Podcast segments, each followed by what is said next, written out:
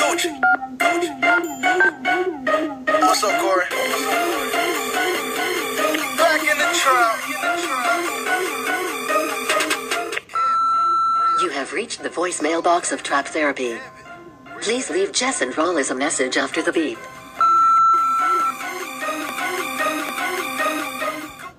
Welcome back. Gonna start scratch. I'm gonna start DJing and scratching. Period. We're actually consistent this time, guys. I mean, We're doing good. Like we're doing like good. our Fall, our, in our fall groove. Is it the first day of fall today, or is that tomorrow? It was yesterday, I think. Well, happy, Or was it today? happy early days of fall. It's Happy whatever. We're finally in fall.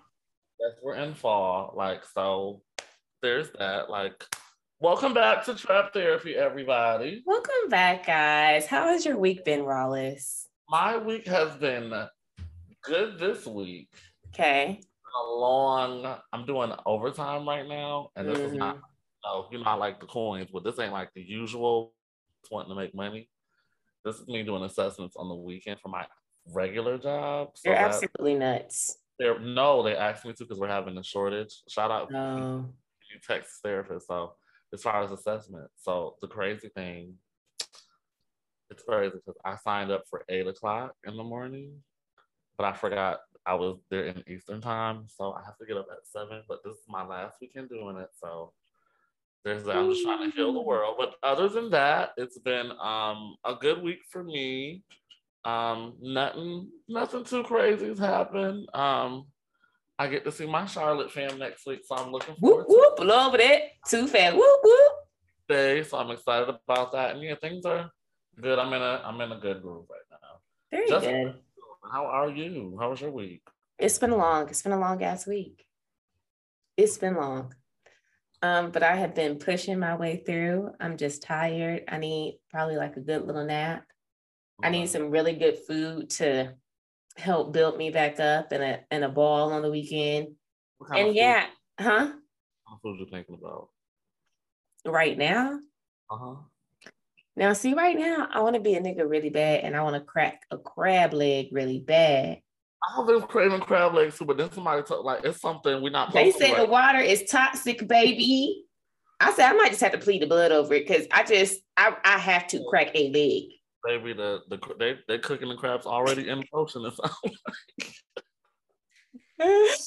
but yeah, so I mean, pretty good week. I feel like I've been very, I've been forced to be very productive this week. I want to say it's not by choice, it's by force. Um, but yeah, so that's good. Everything has been on the up and up. Um, I guess just a little, just just working, but work is work. So okay. Well, that's glad to hear. So, what are we? What are we bringing to the trap today? Like, what will we be talking? What are you talking about? Today? the trap today, baby. I'm talking about toxic positivity because I'm sick of it. I'm I'm sick of you guys trying to just happy your way through life and just like everything's great and fine and rainbows and unicorns and I don't know the things on social media that are going on. You know how we're gonna get into it, but that's how I'm bringing to the trap. I'm bringing toxic positivity.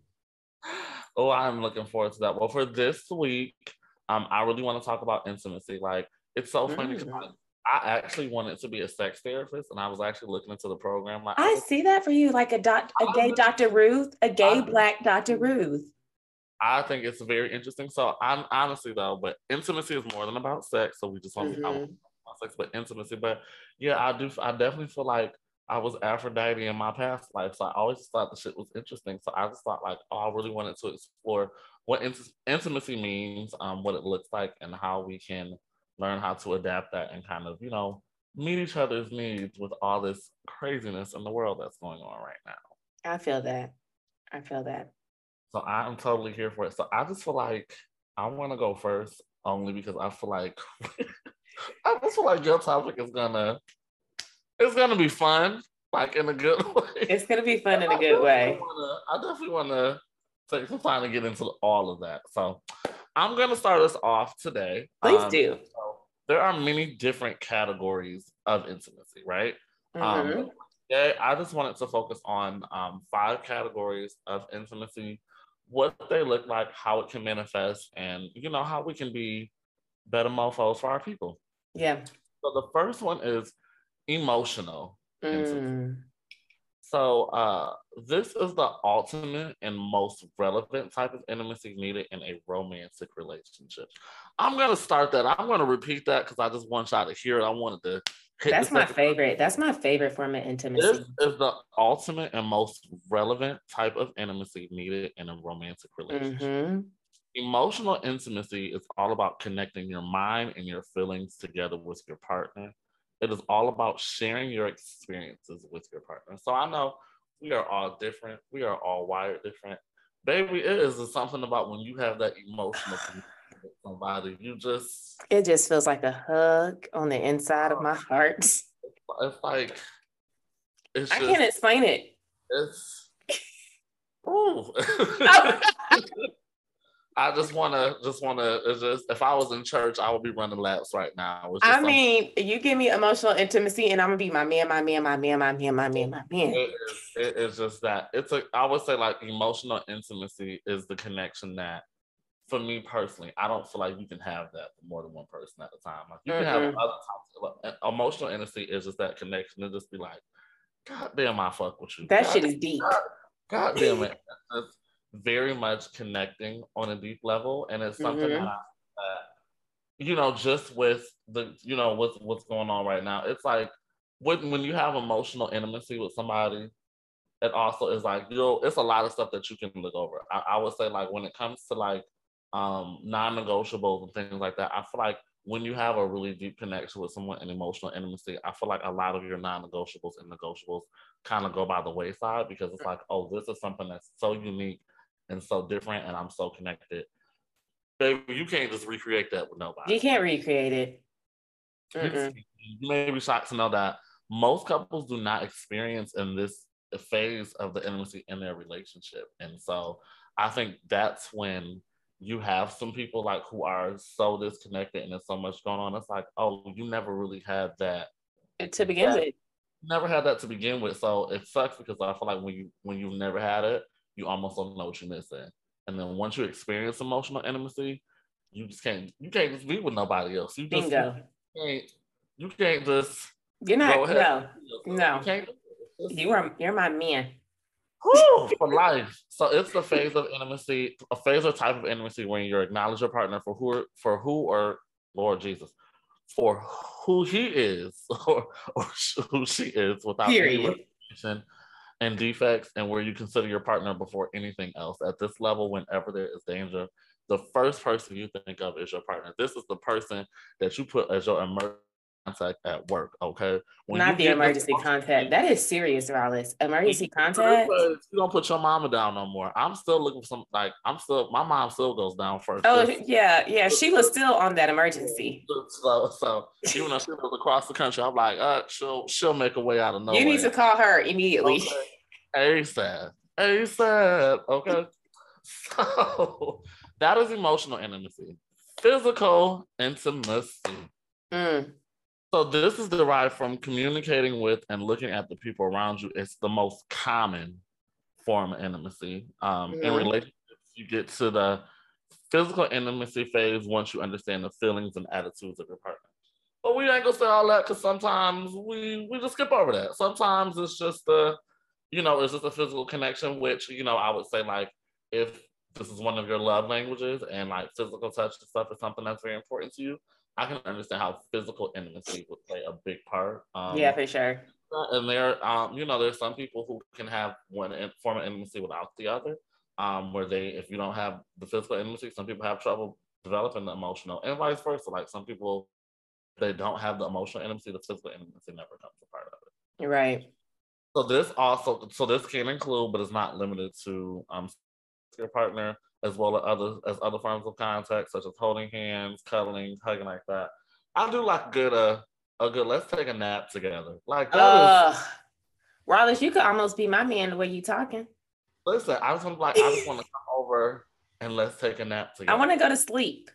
like a good cat nap, not too long, not too short. You know, make it a good 45 minutes to hour house so you don't hit that REM sleep, you know, so you just get a It's something about it. It's something about being able to just be comfortable and be at peace. And I think that's a very big thing with physical intimacy is Mhm. you never have to get used to somebody being there like physically at night. Like, you know what I'm saying? Where you just be like, I can't sleep like this. Like, you know what I'm saying? But I think it's just that opening up and that comfort. And I feel like once you get that good, that combination, once you you- like you ever just been with somebody, y'all just fit together well when Like it a puzzle piece. Okay. Hey! like like a puzzle piece. Do you hear me? listen, it's just, whew, it's It just, just works. Like, wow, this is so comfortable. it's just comfortable. It's something that you have to, you know, discuss a lot. It's just, it just fits. It fits like a damn glove, like Ugh, I Oh. love it. top tier. The next form of intimacy, intellectual intimacy. Mm, now that's the one. Let's talk about that because I feel like a lot of people sometimes confuse intellectual and emotional intimacy as, and they stir it in one gumbo as one. Absolutely. So this is a vital type of intimacy um, and crucial in uh, the lives of every couple, friendship, or partnership, and it's focused on sharing your thoughts and opinions regarding the things you care about most. This involves the sharing of intellectual thoughts and insights with your partner through discussions that may be either lighthearted or incredibly serious. Now, I will say, I definitely think this is very important, specifically in the dating phase, getting to know each other phase of finding out what are important topics to you, what's important to you, and also like how do we disagree? Because if you're Mhm. like your intellectual intimacy is vastly different, where the stuff that you care about, I could care less. I don't want to talk about politics, or I don't want to talk about religion, or I don't want to talk about what are some things that people, um, the war, Some people talk about pop culture. Some people talk about some people that's very much like a no no to them, and it's Yeah. like, oh, it it it it just mm, mm. it's hard to communicate and like to just have just regular casual conversations about things if you guys are not on the same intellectual level right so like say for instance i i just i just have a knack for pop culture i just like talking about it and my partner only likes to talk about politics it just we're going to be clashing a lot of the times because we're not going to be interested. Not to say that you can't be interested in the same things, but intellectually on that type of level, sometimes it's not going to be a lot to talk about. And the crazy thing, and what, what I will say is, I think that um, when people don't have intellectual intimacy, I would say to me, it's the one thing that you see probably the, the soonest. Once you like, if you run out, if you're first on a date with somebody, you're just Hey, somebody, mm, maybe yeah. after five minutes, if you don't have nothing else to talk about, you have nothing to talk about? that's a that's a huge red flag to me.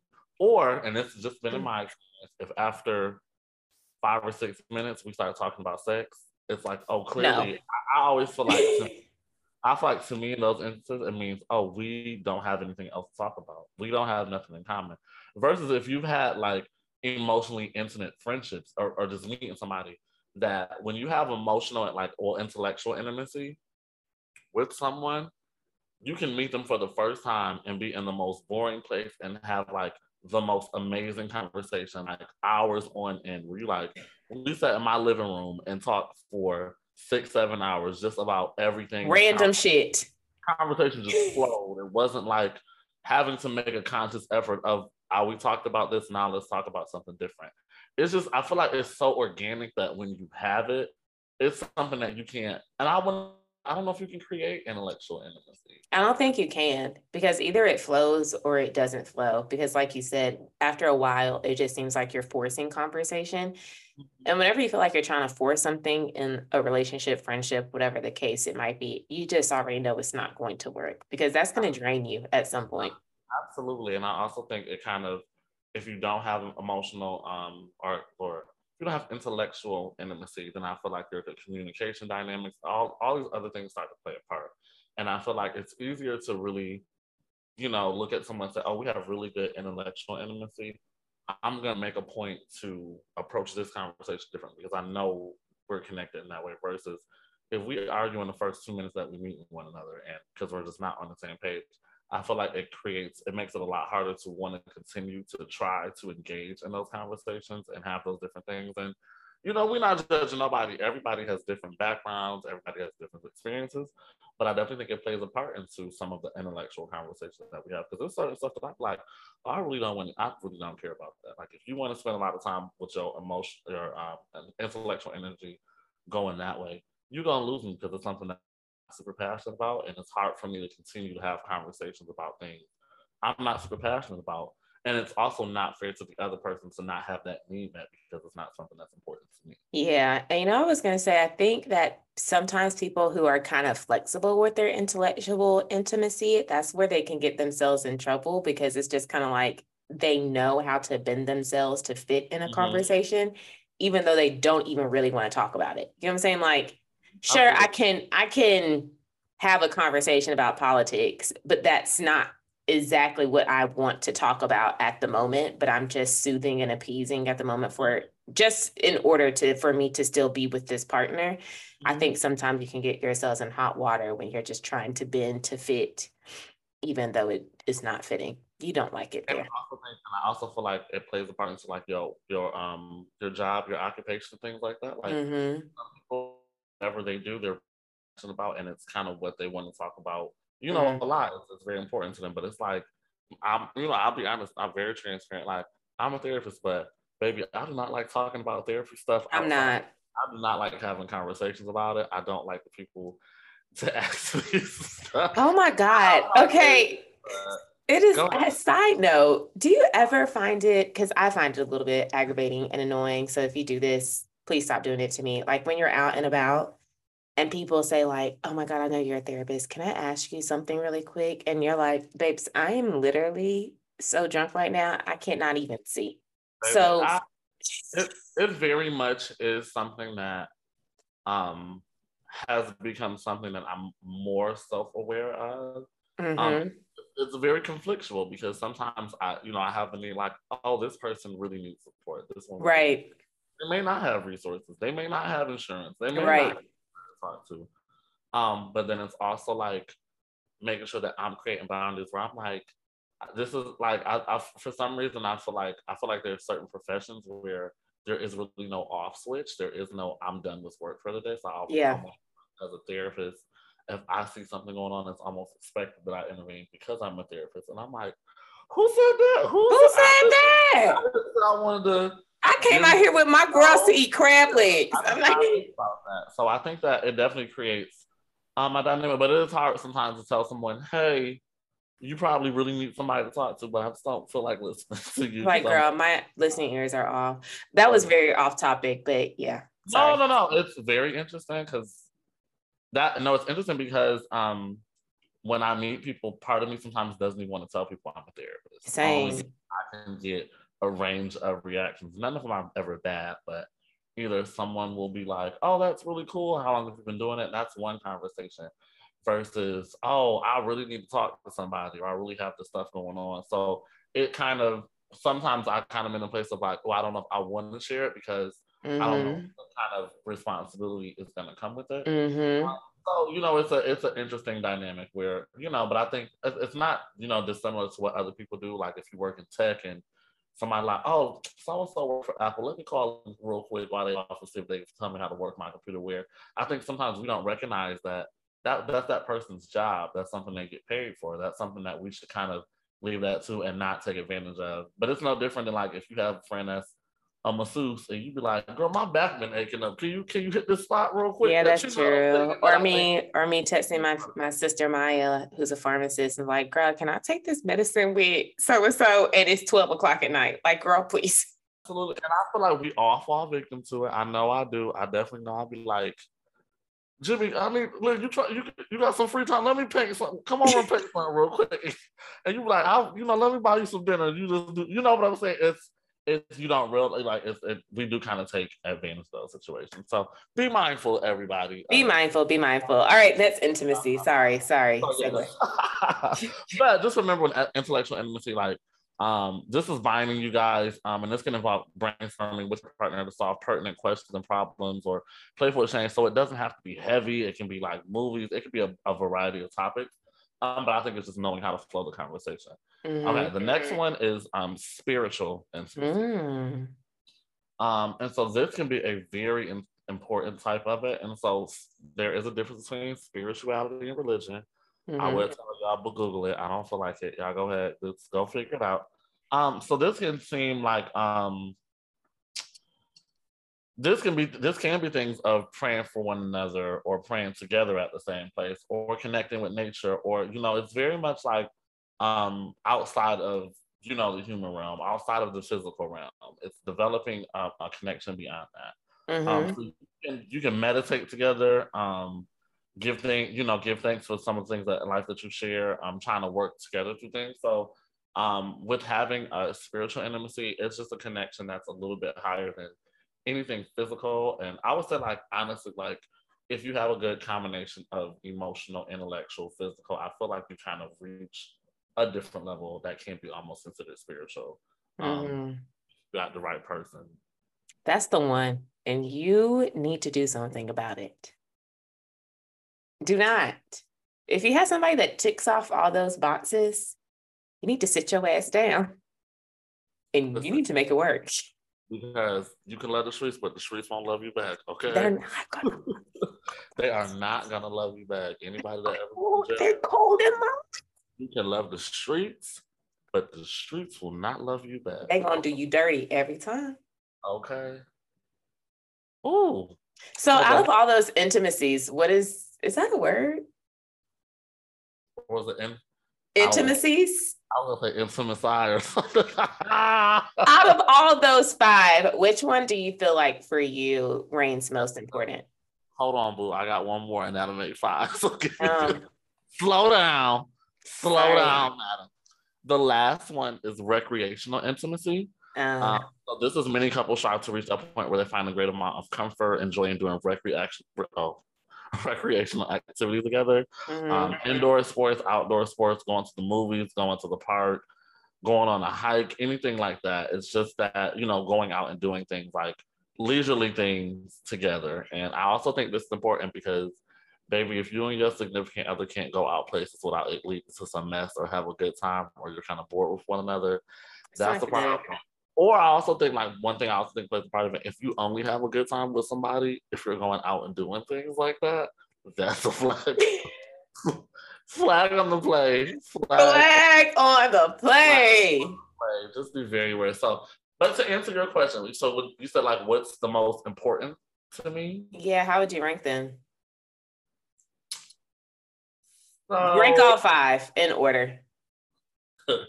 in that order. Okay. In that order. In that order. In that order. Oh. Mm. I'm gonna say uh okay, so I'm gonna say emotional intimacy, mm-hmm. intellectual mhm. intimacy is number two. Oh, hold on, because I got so I got physical, spiritual, and recreational. Mhm.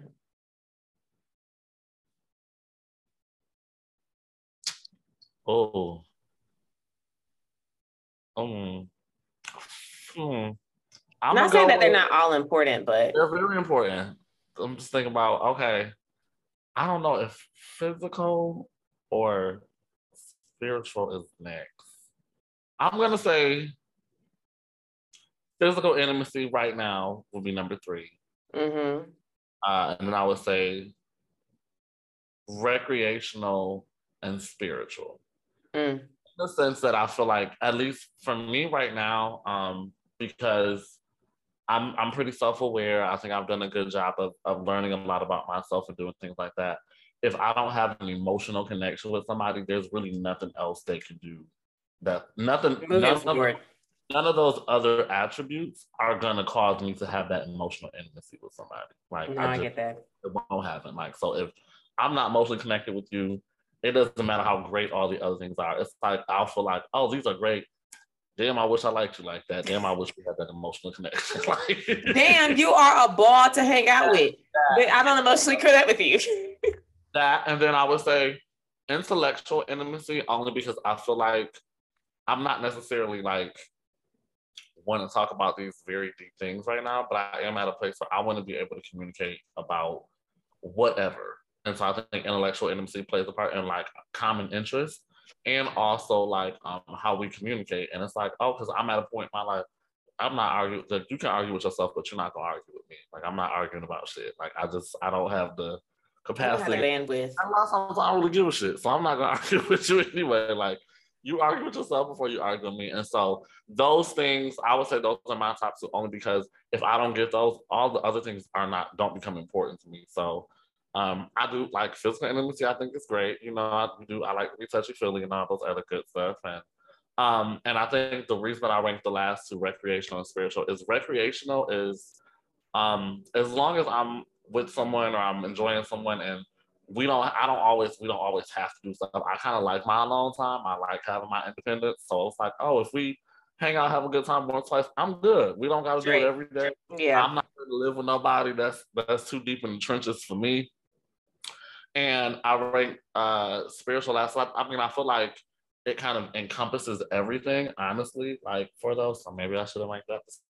But I'm also like, um, mm, I'm like, if I don't get the other ones, we we ain't gonna get. We can't even get there. Yeah, we're not gonna get there. So it's like, if I'm not getting this, oh, I'm I'm definitely knowing. If you're not giving me number one, we definitely gonna get five. And so, Yeah.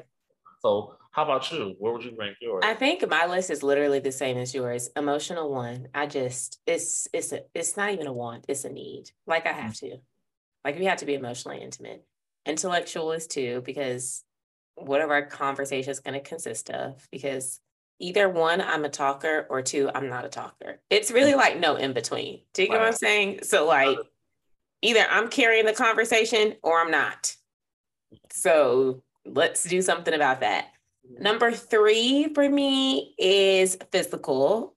Um, kind of like you said, like if I don't have emo, if I don't feel like I'm not emotionally connected to you or intellectually, I'm not even going to want to just get away from me. I don't- don't even really want you touching me. But if we get to that point, yes, I do want you touching me. I feel like recreational and spiritual, I feel like they just float like in mm-hmm. a circle with each other almost.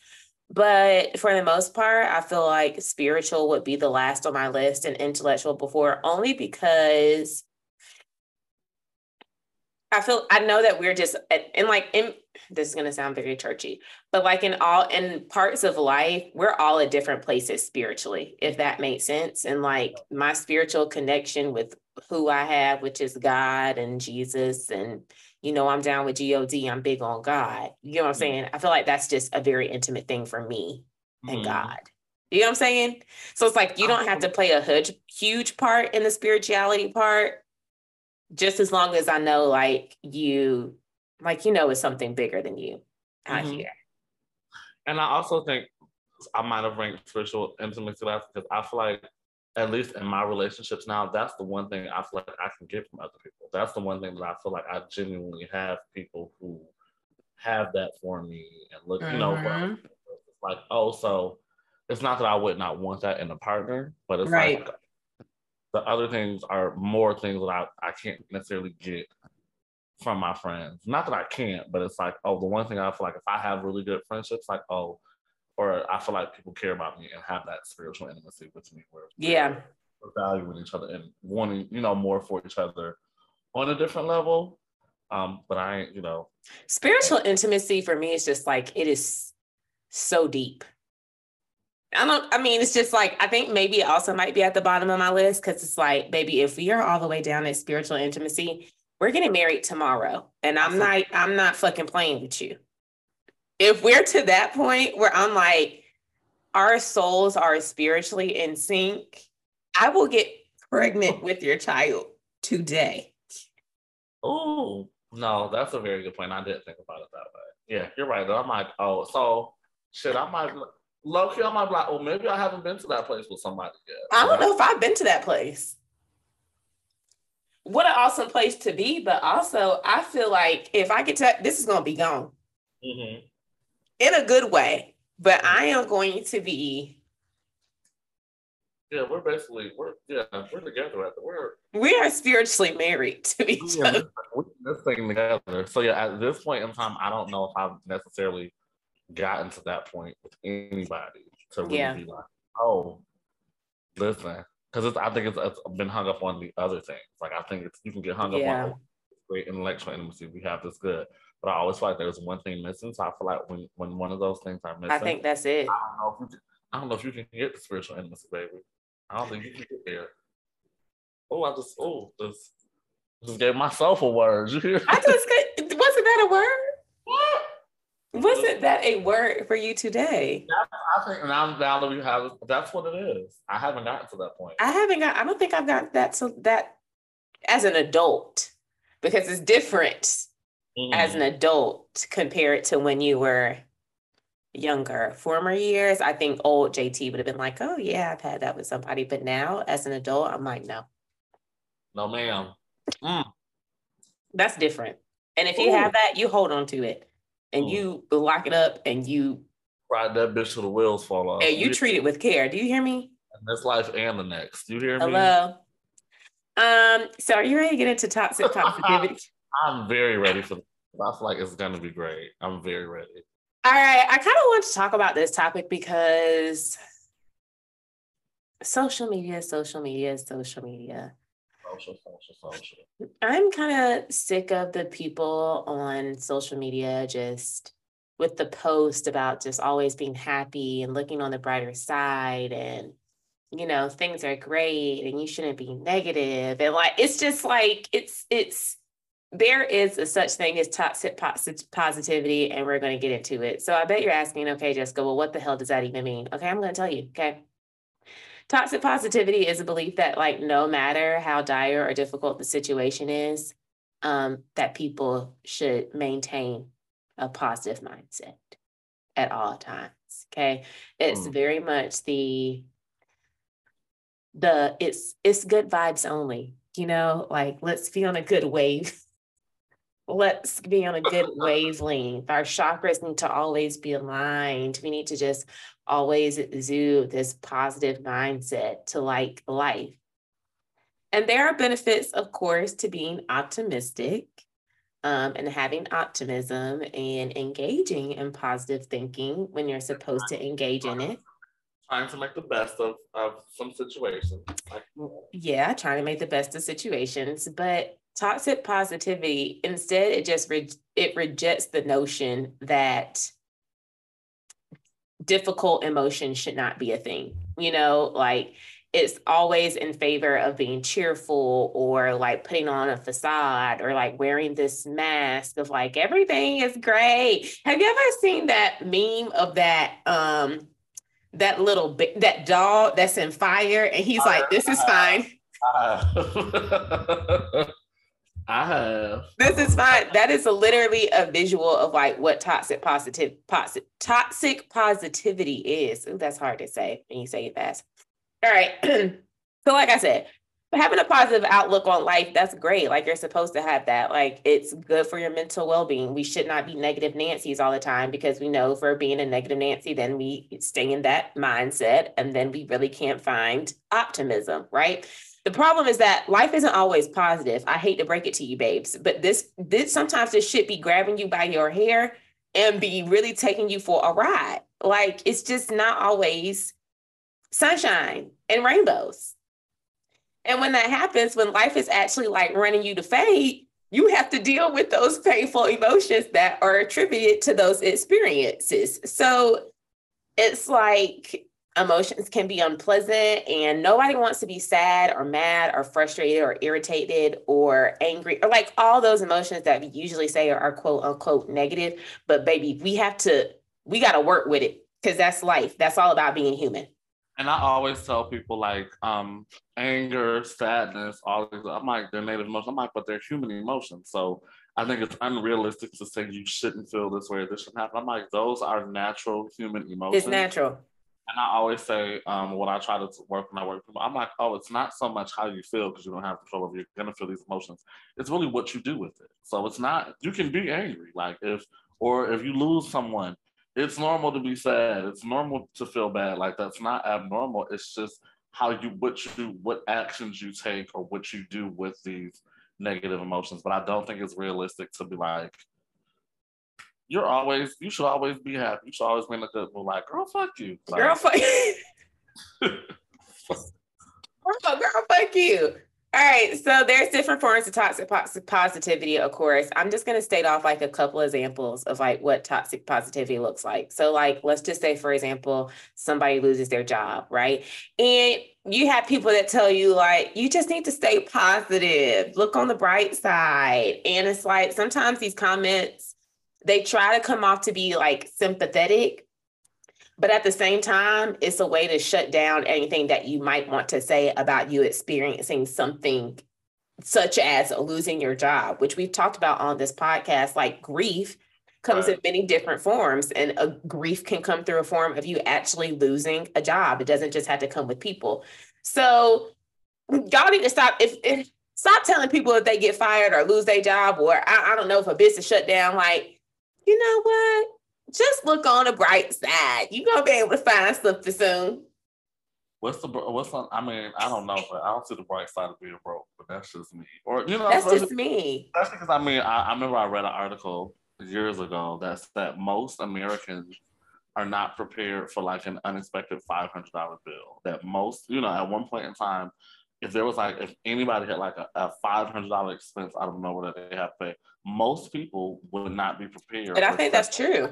take care of it. And it wasn't until they said it, I was like, I, at that point in my life, I said a five hundred dollar bill would wreck my life. It would wreck It would me. me up right now. And so I think that, but we don't consider that where we're like, oh, you'll find another job. But it's like you can be out there pumping the pavement, doing interviews every day, and not get a job for months. And I, I don't think people really, you know, I think it's, it's being realistic. So you know, it's like, oh, a lot of it is just dumb luck.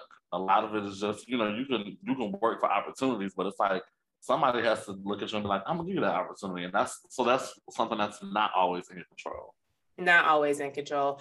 Another one is um, like after experiencing um, like a type of loss. So maybe like somebody passes away, or you know, or maybe it's like a breakup. You know what I'm saying? And I hate when niggas say this when they be like, "Well, you know, everything happens for a reason."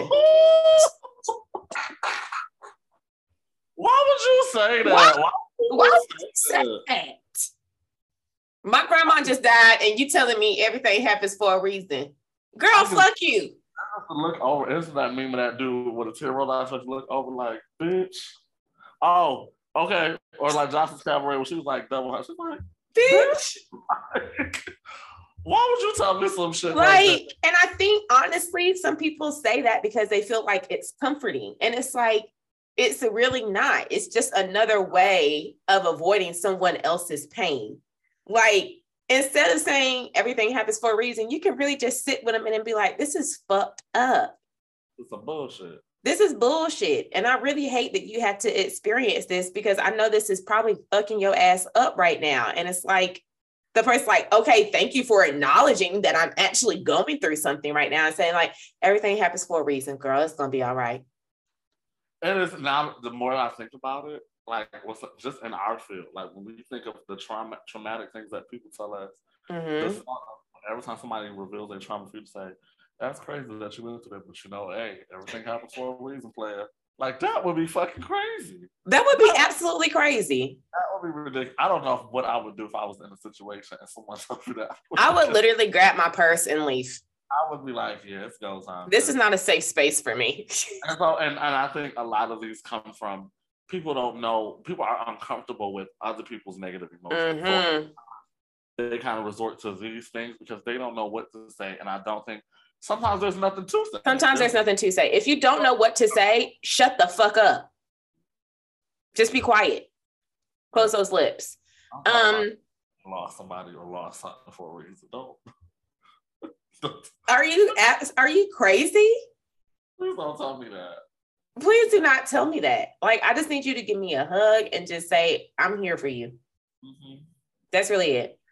Um, another example is like, say, like you're expressing some type of disappointment or sadness. So maybe I'm just like, I didn't get, I'm gonna, I'm just making up thing. Like maybe I auditioned for a play, you know, and I didn't get the part that I really wanted and I'm upset about it. And it's like, uh, like this really, this sucks. I'm, I'm sad. I'm disappointed. And a person with toxic positivity would come up to you and be like, you need to realize that happiness is a choice.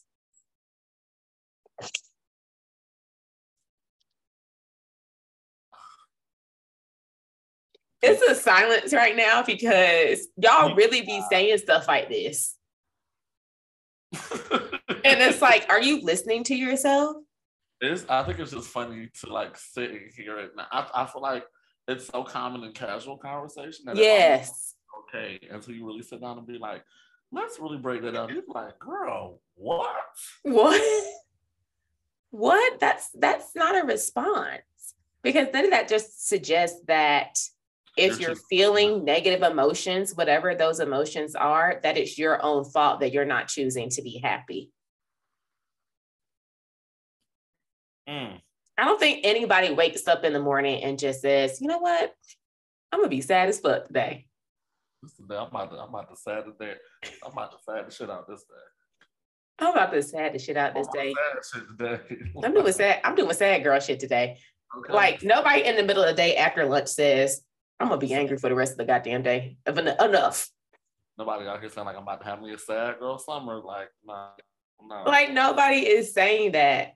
and I mean, I get it because I mean, with toxic positivity, the thing is that I think a lot of times people, like you said, they have I feel like they come off like well intentioned, if that makes sense. Like they feel like they're helping to soothe that person in the moment or like saying something positive is going to help them.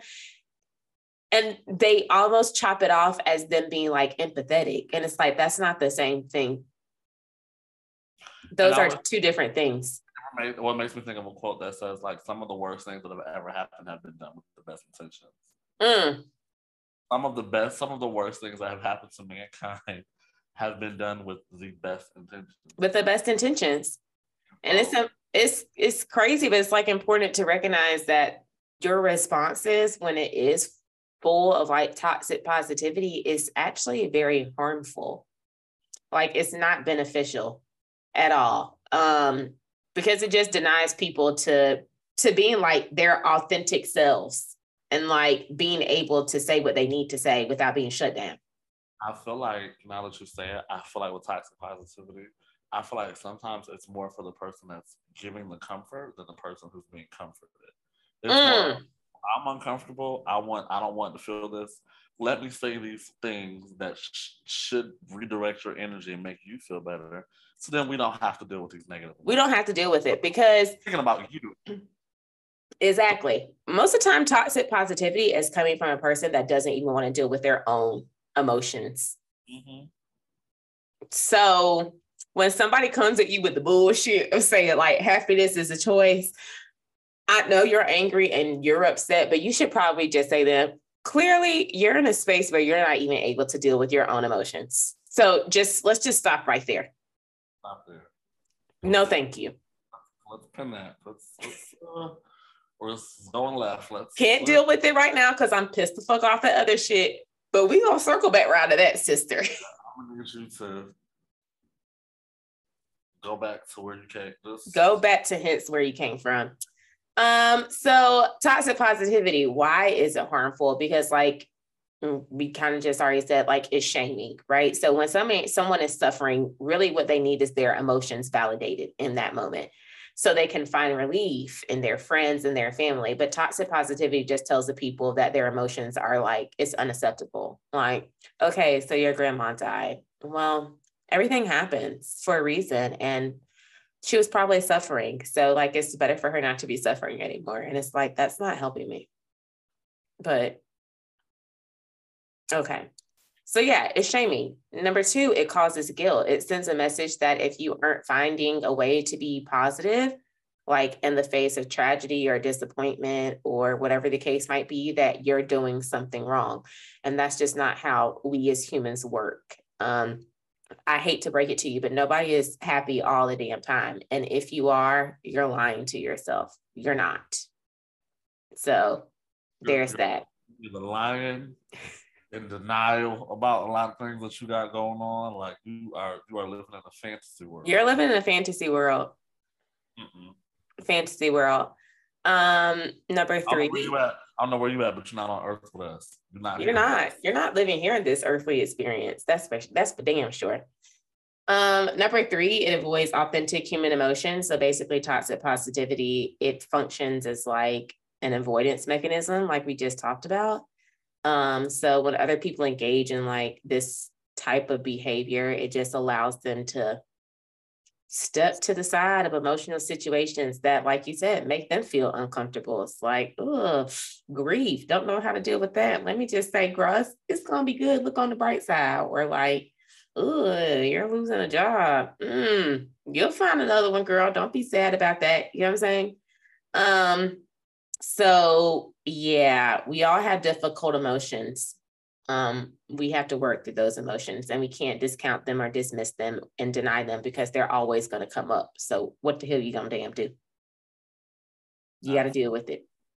Um, and the last one is that it prevents growth. So being toxic positive, it just allows you to avoid the feelings that might be painful and then doesn't give us the ability to actually grow or challenge ourselves when we are faced with feelings that might be a little bit more difficult and a little bit more big than happiness. Um, and we all know that we have to deal with these feelings so that we can have just deeper insight on who we are as people. Um, so yeah, if you have a positive vibes only um shirt or poster in your house, I want you to burn it immediately because it can't always be positive vibes. Eh, I mean, with situations such as jobs or financial struggles or illness or losing something or someone, there's sometimes you cannot, there's not a bright side. I, I it- sometimes there's no damn bright side. Right. And I think that with this, it's also comes with boundaries of, of if I know I'm not in a place or I can't really give you the support you need, I need to let you know know that I might be like, hey, I'm probably not the best person to deal with grief because I don't. It makes me uncomfortable. I don't know how to handle it, but you you deserve support. So rather than me trying to do something that I know I'm not equipped to do, it may be better for me to redirect you to say, oh, I'm not in a place to really help you process that. And I- versus I'm going to shoot off some shit that sounds positive, but that are not really helpful or the situation. Right. So with that, like signs, what are signs of toxic positivity? If you're doing some of these, then that means that you have signs of being, I don't even know how you would say toxic pos, I guess a toxic positive person, I guess. So if you brush off problems rather than facing them, if you usually feel guilty about being sad, angry, or disappointed, that's a big one because a lot of times, um, a lot people put a lot of guilt on themselves for like actually being angry or being sad. And it's like, I shouldn't be feeling this way. And as a therapist, it's like, no, bitch, you actually do need to be feeling this guy. you actually do need to feel this way. So, um, another one is if you like, cons- or if you consistently feel like you hide your true feelings behind like feel good quotes that seem more quote unquote socially acceptable. Um, if you minimize other people's feelings because they make you feel uncomfortable and you don't want to talk about it. Um, if you shame other people for not having a positive attitude, and if you try to be stoic or have like a get over painful emotions um, type of attitude, you are a toxic positive person, and we need to work on that. Let's so- let's start.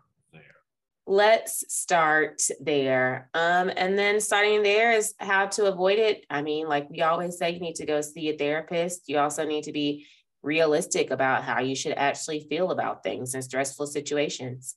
Um, and know that it's okay to feel more than one thing. I feel like we touched on this before, like how two emotions can exist at the same time. You know, like you can be absolutely disappointed about one thing but still somewhat hopeful about the future um two, two emotions are not mutually exclusive. Like you can't. That's not like one has to happen with the other. It's like, oh, I can be, I can feel this way and feel this way, and it's like I can be, I can be nervous and excited. Like I can, like both of those things. Like I can be scared and excited. I can be like, oh, I'm scared, you know, about what this is gonna look like, but I'm excited about some prospects. And I think that a lot of times people feel like they can only experience one. We're, we're complex people. We can feel more than one thing at a time. Mhm.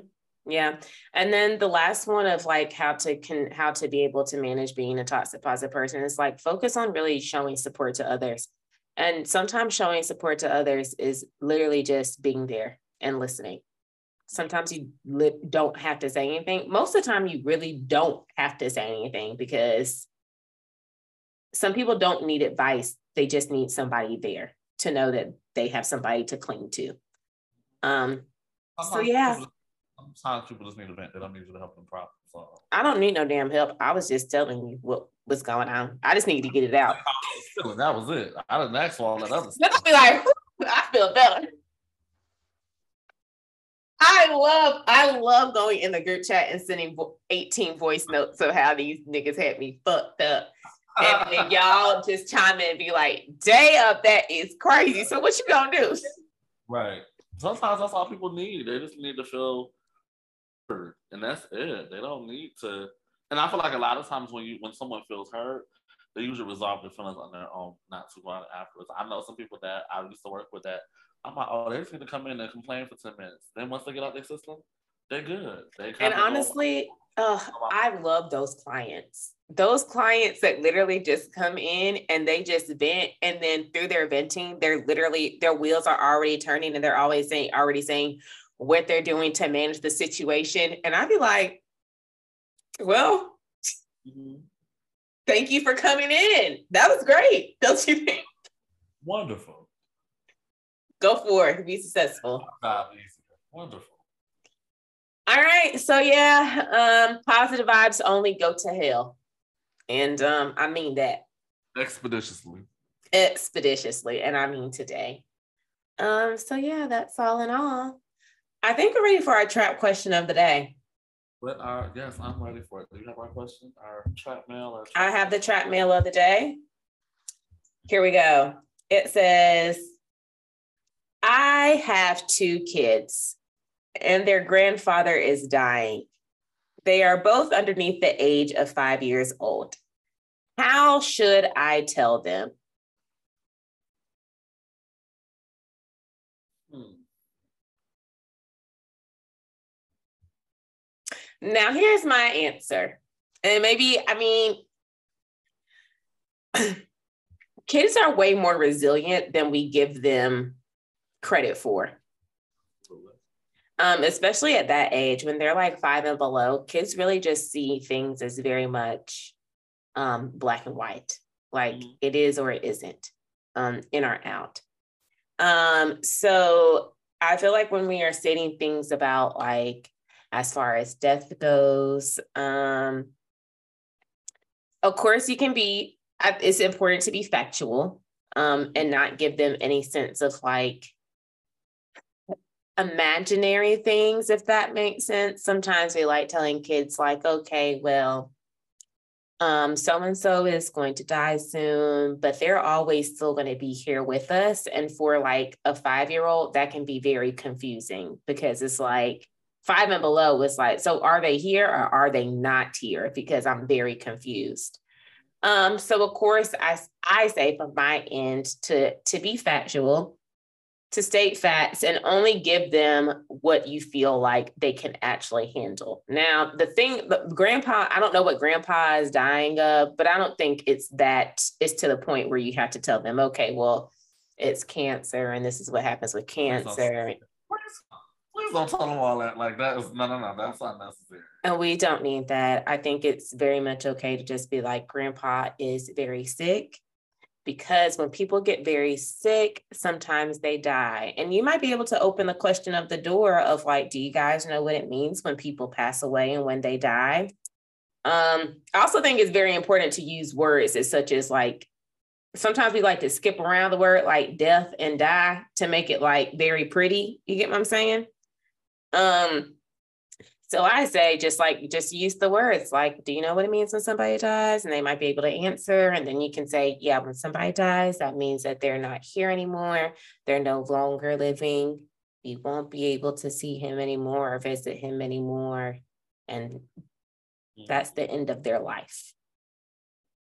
Um, yeah. yeah I also feel like it's not a, a great way to to present it. I'm trying to think about the lost one that or like kind of what. I also, well, I mean, I, I, definitely think like the spiritual aspect or if you're religious, like that could definitely play a part into mm-hmm. you know mm-hmm. what you are as like you know what happens in the, in, from here on out and what the connection um, looks like. Um, but I, you know, I think it can be just important to say like, oh, physically, you know, we may not see them, you know, in person and things like that, but we'll still have pictures and we can remember good times and things like that and kind of make that the focus. Mm-hmm. That's kind of what you're focusing on. So, so then if they're not seeing this person, they're aware. They can remember. Oh yes, I can't see them anymore. Like I won't physically see them anymore.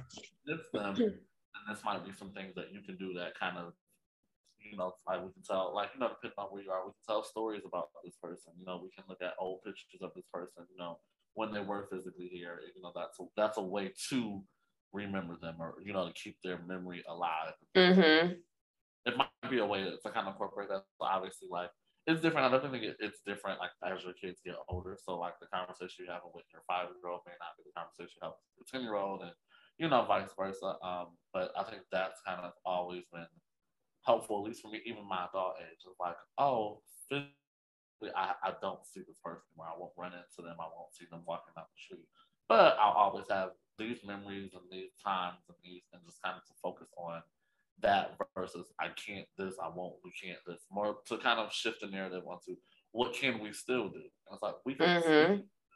think about them, we can still talk about them, we can still have memories about them, we can still this versus we can't do this, we can't, we can't, we can't, we can't, we can't, because that's come. I mean, that's very negative. It's not not very um, optimistic. So I think it's hard to feel great about something if all you think about is all the stuff that you can't do. Mm-hmm. Also, there's amazing books out there that kind of help to, especially for kid for children, that help to illustrate um, and talk about um, things such as grief and things such as um, things such as death that are just inevitable in this life. Um, so don't be afraid to go in that search bar. Sometimes it might be easier just to, especially with your level of comfort comfortability, it might be easier to read a book as opposed to just blatantly come out and say it. It also depends on your comfort level with talking about death and grief too. Um, and of course, we know that reading things can just straight from somebody else always makes things a little bit easier. Um, so, yeah, I hope that answered your question. And that was our trap meal of the week.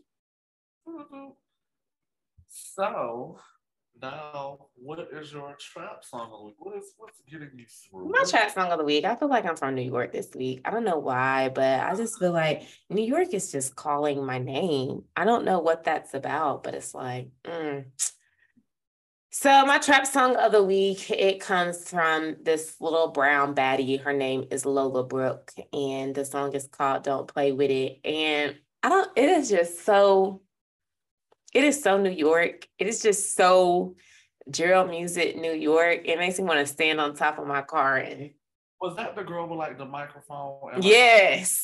yeah. Don't, don't play with it. Don't play with it. Don't play with it. Come on, baby. Just lay it. I know. I know exactly what song you're talking about. Yeah, that shit has been on repeat in my car, among like two other songs, but that's my trap song of the week. What's yours?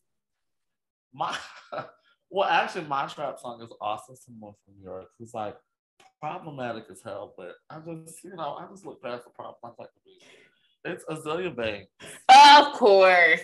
It's her new song, new um, new Bottega. It's it just slaps.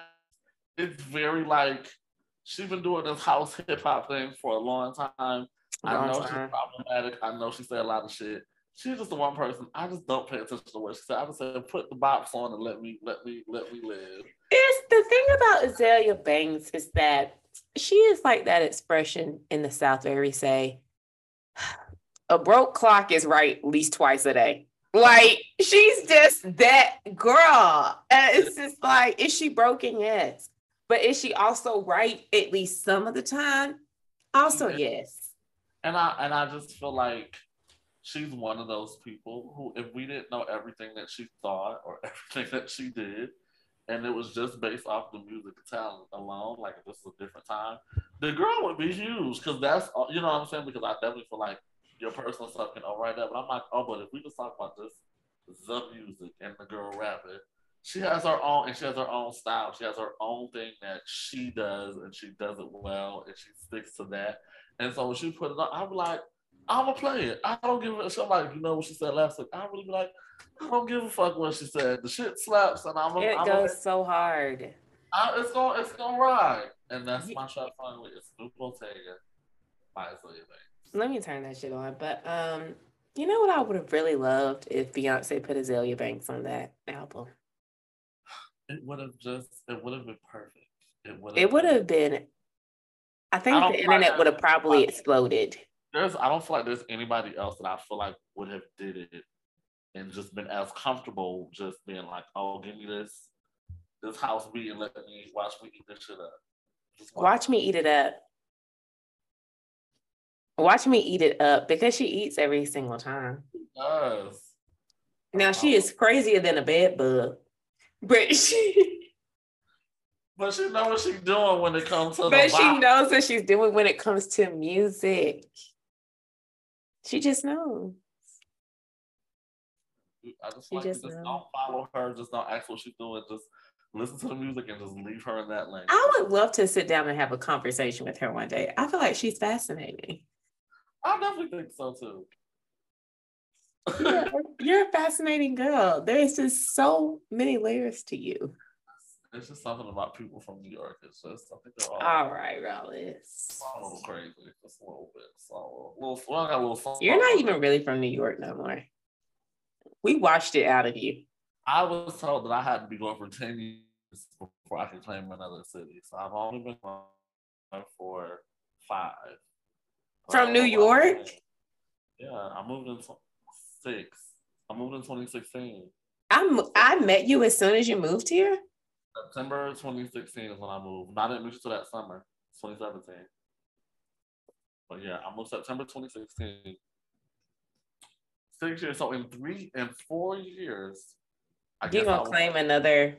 I will claim I'm from Texas. I guess. I know that's right, Houston hottie. I'm gonna start calling you Stallionaire. You should. Okay. I don't know why I'm not called that. Right.